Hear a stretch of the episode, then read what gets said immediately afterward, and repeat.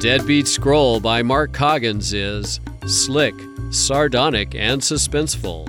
Everything a great thriller should be, says New York Times bestselling author Lee Child. Find it in ebook or trade paperback wherever books are sold. In this podcast, it's read by author Mark Coggins. Learn more about Mark and his other novels at markcoggins.com.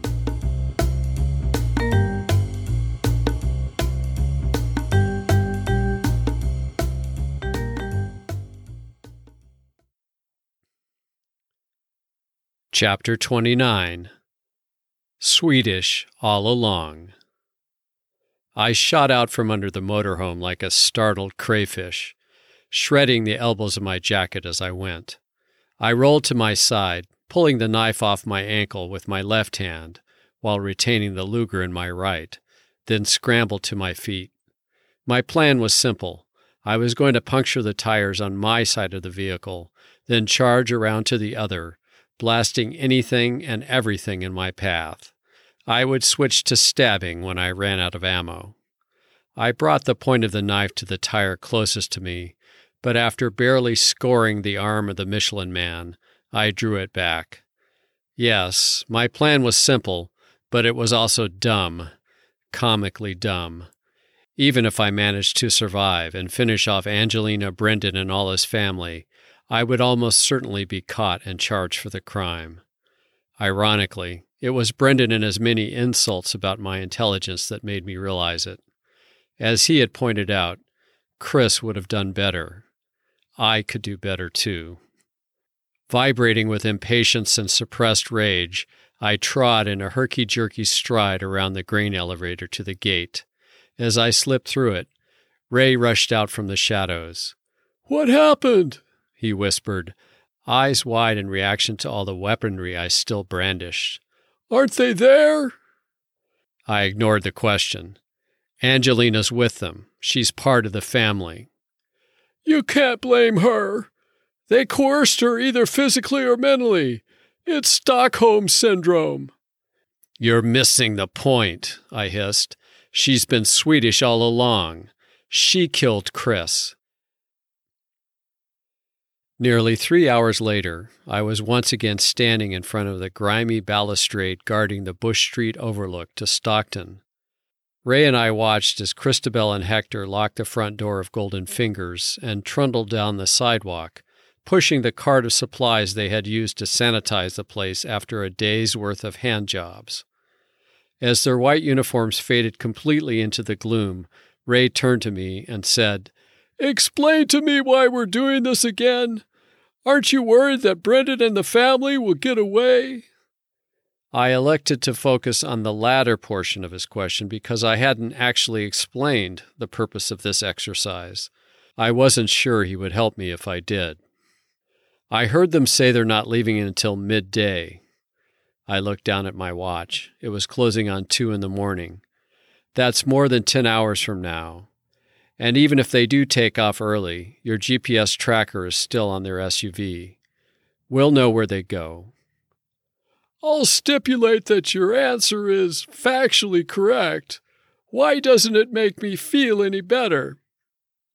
That's a personal problem, Ray. Let's get the show on the road. Time for you to head to the payphone. You don't want me to wait until after you do your bit? No. Make the call as soon as you get there. We don't need to do any real damage. We just need to make a point. If you say so, he said, and shuffled down the concrete staircase leading from the overlook to Stockton Street. He was heading through the Stockton Tunnel to a Chinatown vegetable market with another of the few remaining payphones in San Francisco in front of it. Given the rate at which he walked, he probably wouldn't arrive until after I'd done my bit. I picked up the baseball bat and wine bottle I had left on the sidewalk by the balustrade and followed Ray down the staircase to Stockton and the entrance of Golden Fingers. The frosted glass door took several whacks with the baseball bat before I'd smashed an opening in the upper quadrant big enough for what I intended. I dropped the bat and retrieved the wine bottle. I had dumped the wine in the parking lot of the convenience store where I purchased the bottle and substituted gasoline mixed with motor oil. The cork I'd replaced with a wick made of a ripped up dish towel I got from the same store. I used a disposable lighter to set the wick on fire. It burned with a fat, lazy flame that gave off heavy smoke, visible even in the dim light. Careful not to cut or burn my arm, I threaded the bottle into the hole in the door and gave it the old alley oop. It shattered on the lobby's concrete floor, and flame engulfed the room with a satisfying whoomp.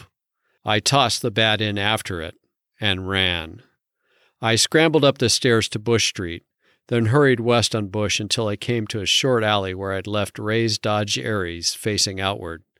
I jumped in the driver's seat and peeled off the gloves I'd been wearing, fumbled out my cell phone, and dialed the number Mr. Wong had given me. The line picked up, and I heard a grunt. This is August Riordan.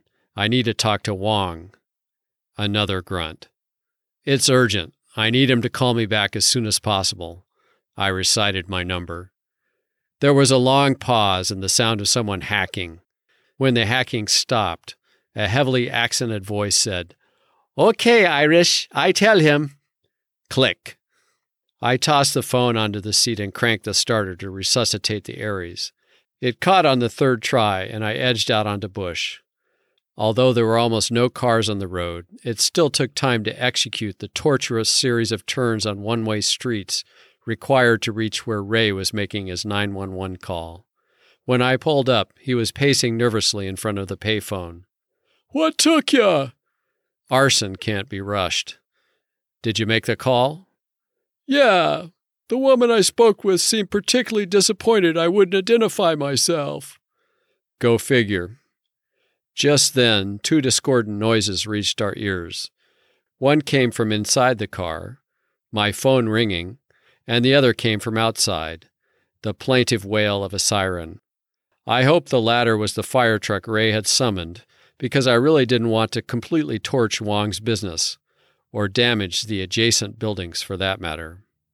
I hurried the Aries over to a space in front of a fire plug, but the car stalled before I could even get the shifter into park, Riordan, I said breathlessly after I snatched up the phone. This had better be good. Wong sounded like he wasn't used to being woken up in the middle of the night. Part of it's good. I found the people who killed Mrs. Kong Sheng Chai and my friend. I'm struggling to see what part of that wouldn't be good, and why you needed to call at two in the morning to tell me. I tailed them to Golden Fingers. And? They tossed a Molotov cocktail through the front door and set the place on fire. What? You didn't stop them? They were too fast, and I was outgunned. There were at least four of them. I did call the fire department. I felt Ray stirring beside me. He had to see where this was going. That's it? You called the fire department? And I tailed them back to where they are staying. The line was silent for a long moment. Why? Why what? Why are they doing this to me? Who are they? What is their motive? This was the bit I was worried about. There was no way I could tell Wong the real story. It would be completely incomprehensible to him. I've no fucking clue. They are from out of town and they are into kinky sex. That's all I know. Wong made a skeptical noise in his throat. Hmm. How did you get on to them? And how did you even know to follow them? I didn't. My friend did, the one who was killed. I found a if something happens to me letter that he left for me. That part was true, at least. He laid out his suspicions about them and told me where he thought they were staying. I managed to find and question one of them without revealing my connection to you or my friend. That's how I discovered the little I know about them. This is all too vague, Riordan. You could be making this up entirely. I didn't make up the fact that Golden Fingers is burning, and I didn't make up that they are armed with 22 caliber target pistols, target pistols that, if the police recovered them, would produce rifling marks that exactly match the slugs that killed my friend and your Mrs. Kong Sheng Chai, not to mention your other employee and two more people besides. Wong drew in a heavy breath. And how might the police recover these pistols? Suppose, for instance, they were investigating multiple shootings involving out of town victims at an abandoned industrial facility in the Hunters Point neighborhood. They might come upon the pistols at the crime scene and bag them as evidence. Wong's voice turned several degrees colder. What is the address? I told him about the grain elevator on Amador. And are you there now? I'm close, I lied. Is there a place where you can keep them under surveillance without being seen? Yes. They've boxed themselves in. I described the general area to the east of the gate. If others approach from the west on cargo, these kinky out of towners would be blocked in. Yes. Then go to the location and wait for my men. They will come from the other end of Amador. Okay. And Riordan. Yeah. The police have gunfire locators in the area. There won't be multiple shots unless we can't avoid it. There will be multiple throat cuttings. Ray reluctantly agreed to come with me, but now he was curled up in the back seat of the Aries. He made it clear that he wanted no part of what happened next. I had risked bringing the Aries well past the point where we parked last time, so I could see the gate of the grain elevator's yard from behind the wheel. Waiting in the car with the chilly vinyl of the seat against the skin of my neck, I had too much time to think. I also began to doubt the wisdom and the morality of what I'd set in motion. If revenge was a dish best served cold, then at least the preparation of it was better done at a fast boil. If I could have taken everything back from the time I crawled out from under the motorhome, I might well have done it. At 3:37 a.m., a white panel van swept up to the gate, its driver unconcerned with stealth. Six men in dark clothing tumbled out and rushed the gate, guns and large bladed knives glittering in their hands. They flooded into the yard, went around the back of the motorhome, and disappeared from view. I rolled out of the Dodge and stood by the front bumper, not even bothering to draw my gun there seemed little likelihood that the men with the knives would need my help. I strained my ears for any sound coming from the yard. I might have heard a door yanked open or a soft thud of bodies, but there were no shots or cries. If people were dying, they were dying swiftly and silently. Then a live figure shot through the gate like a fish darting through narrows. She had dark hair with sweeping bangs and wore nothing more than a t shirt that came to mid thigh. Her feet were bare, and she made little gasping noises as she sped across the roadway. Angelina. As she moved toward me, I saw she was carrying the toolbox with the fake scroll. I moved away from the Aries and stepped forward to grab her in a hug that lifted her clean off the ground. She tensed and squealed at first, then went soft in my arms when she recognized me. Oh, August, she said in my ear. Thank God. I set her down hard, giving her a little shove to push her away from me. I yanked the toolbox from her hands. Hello, Bridget. She sucked in a sharp breath, and the whites of her eyes flashed beneath her bangs. No, I'm Angelina. I'm your Angelina. I know you killed Chris. No, why would I? He was on to you, or you thought Brendan would be arrested for the killing, or both. What are you talking about? I'm talking about sneaking up on him while Jeff kept him occupied and firing a 22 caliber slug into his skull and doing the same to your sister, if Corinne White was even your sister. She reached for me. How can you say these horrid things? I thought you cared for me. And I thought you cared for me. I do, August, I do. Let's get out of here, and I can explain everything. There's nothing we can do for Corinne and Chris, but we can still be together. The man with the filed incisors Wong had called Uncle Yuen appeared on the road behind her, silent on slippers with cotton soles. Can we still be together when you learn the scroll in the toolbox is another fake and that you'll never get your hands on the real one? What do you mean? She swallowed with difficulty, and she made her voice softer, more entreating. I only took the box because Brendan attached so much importance to it. Please, we need to go. She eyed the strip of the road between the car and the fence, calculating her chances.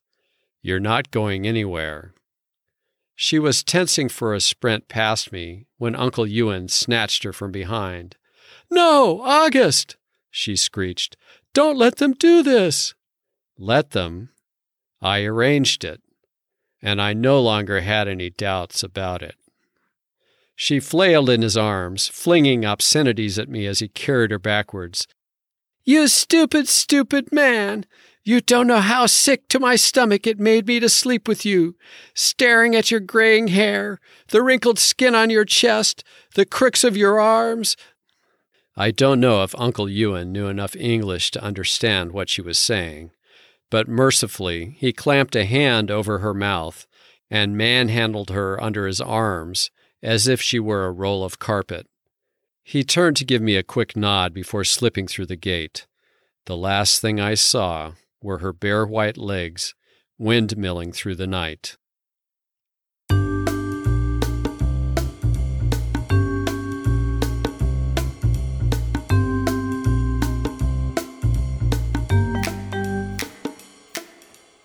You have been listening to The Dead Beat Scroll, a book the New York Journal of Books described as a glorious potpourri of violence, black humor, sex, and a hunt for a lost manuscript. Find it in ebook or trade paperback wherever books are sold. And this podcast is read by author Mark Coggins. Learn more about Mark and his other novels at markcoggins.com.